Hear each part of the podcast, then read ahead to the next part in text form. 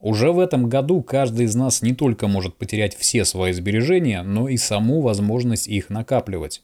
Меня зовут Александр, уже больше 13 лет я не работаю на дядь и теть и выстраиваю пассивные источники дохода. А сегодня мы поговорим о том, как цифровой рубль может отнять последнюю надежду для 90% населения России на финансовую свободу и независимость.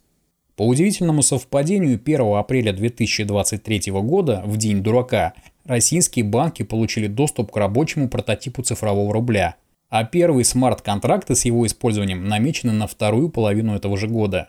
Центробанк уже выбрал 11 городов для тестирования цифрового рубля в магазинах, а список этих городов держится в секрете. Чтобы разговор шел предметно, предлагает дать ему определение. Цифровой рубль – это новая форма национальной валюты России – он, цифровой рубль, имеет ряд свойств. Существует исключительно в виде кода, привязан к стоимости национальной валюты, и его может выпускать только Банк России. По этой причине говорить о какой-то децентрализации при наличии единственного эмитента или анонимности, понимая, что этот эмитент Банк России, не приходится. Как можно понять, между криптовалютой и цифровым рублем нет ничего похожего. Криптовалюта предполагает децентрализацию и анонимность, а о том, что зашито в цифровом рубле и как это может привести к глобальному цифровому и финансовому рабству, мы сейчас и поговорим. Гражданам обещают, что платежи в этой форме валюты будут проходить моментально, без задержек и с минимальными комиссиями. Кроме того, официально обозначена возможность маркировки цифровых рублей, чтобы получатель мог их расходовать только на определенные цели – Последний из озвученных выше пунктов прямо в лоб говорит нам о том, что каждый отдельно взятый цифровой рубль можно будет программировать тем или иным образом. Все свои свойства наша цифровая валюта перенимает у ранее обкатанного цифрового юаня, который еще в 2020 году тестировался в пяти китайских регионах. Уникальная его особенность заключается в сроке годности. Как только отведенный в коде срок годности истекал, валюта сгорала, карета превращалась в тыкву, а на счету счастливого обладателя валюты нового поколения не оставалось ничего. Не успел вовремя потратить заработанное, остался ни с чем. За счет этого подстегивалось потребление, что хорошо для экономики, но плохо для отдельно взятого человека, жизнь которого становилась похожа на бег хомячка в колесе. Сколько беги, не убежишь и не добежишь. Трудись и трать. Работа, дом, смерть. Много месяцев назад с подписчиками моего телеграм-канала мы подробно обсуждали возможности внедрения этого опыта у нас, и вот, кажется, скоро заживем. Ссылка на телеграм-канал есть в описании.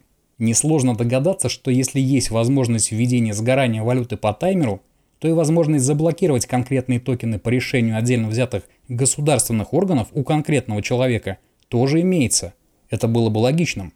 Причем блокировка при необходимости может идти не по счетам, это прошлый век, а по отдельно взятым монеткам, ведь с введением цифрового формата можно отследить весь путь ее движения, от чеканки до конкретного получателя. Поэтому неугодный гражданин за секунду может буквально остаться ни с чем. И запасные счета в этом случае не помогут, все ходы и выходы записаны. У меня нет ни малейшего сомнения в том, что опыт наших китайских коллег будет воплощен в цифровом рубле – Просто представь, какой рычаг управления появится в руках у тех, кто будет отвечать за регулирование новой формы валюты, и ты поймешь, что было бы неразумно отказываться от подобной возможности. Я уж не говорю о том, что по пройденному пути можно легко следить кто, где, когда и у кого что-то приобрел. И если с точки зрения борьбы с терроризмом, наркотиками или, не дай боже, с оппозиционно настроенными структурами это, пожалуй, хорошо, вот только вряд ли все вышеперечисленные будут использовать цифровой рубль предпочитая старую добрую наличку, которую просто так не отследить, то для какого-нибудь Ефима Егорыча из «Химок», решившего приобрести или продать за цифровые рубли что-то с его точки зрения интимное и постыдное, наверное, уже не очень. Да и вообще, в последнее время говорить о какой-то анонимности и стабильности не приходится. Персональные данные постоянно сливаются в сеть. Все больше необходимых сервисов и ресурсов оказывается под блокировкой. Хотя бы с последними двумя пунктами может помочь справиться VPN. В частности, мой собственный VPN-сервис, встроенный в Telegram-бота, которого написал я сам. Работает на телефонах, ПК, планшетах, смарт-ТВ, а также на множестве других устройств и практически на любых операционных системах.